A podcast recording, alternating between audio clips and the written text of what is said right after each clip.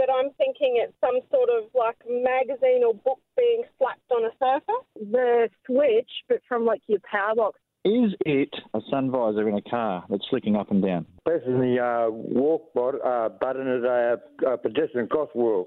I think it's the passenger's glove box. I think it's someone who has a deck of cards and they're running their thumb down the corner. Or a blender. A kettle or a jug turns off. I reckon it's closing a glove box. Flicking the key out on one of those new remotes. It's when you're um, flicking cards or like when you split the deck of cards. Switch or a power switch. Someone just touching a mobile phone. I think it's a folder with the round clips in the centre clicking together. Is it clapping your hands together? I reckon it's a clipboard.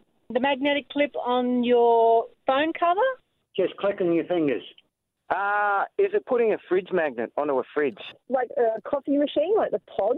Is it when a kettle boils and the switch goes up? Magnetic latch on a pool gate. Two bits of wood clapping together. The magnetic clasp on a handbag.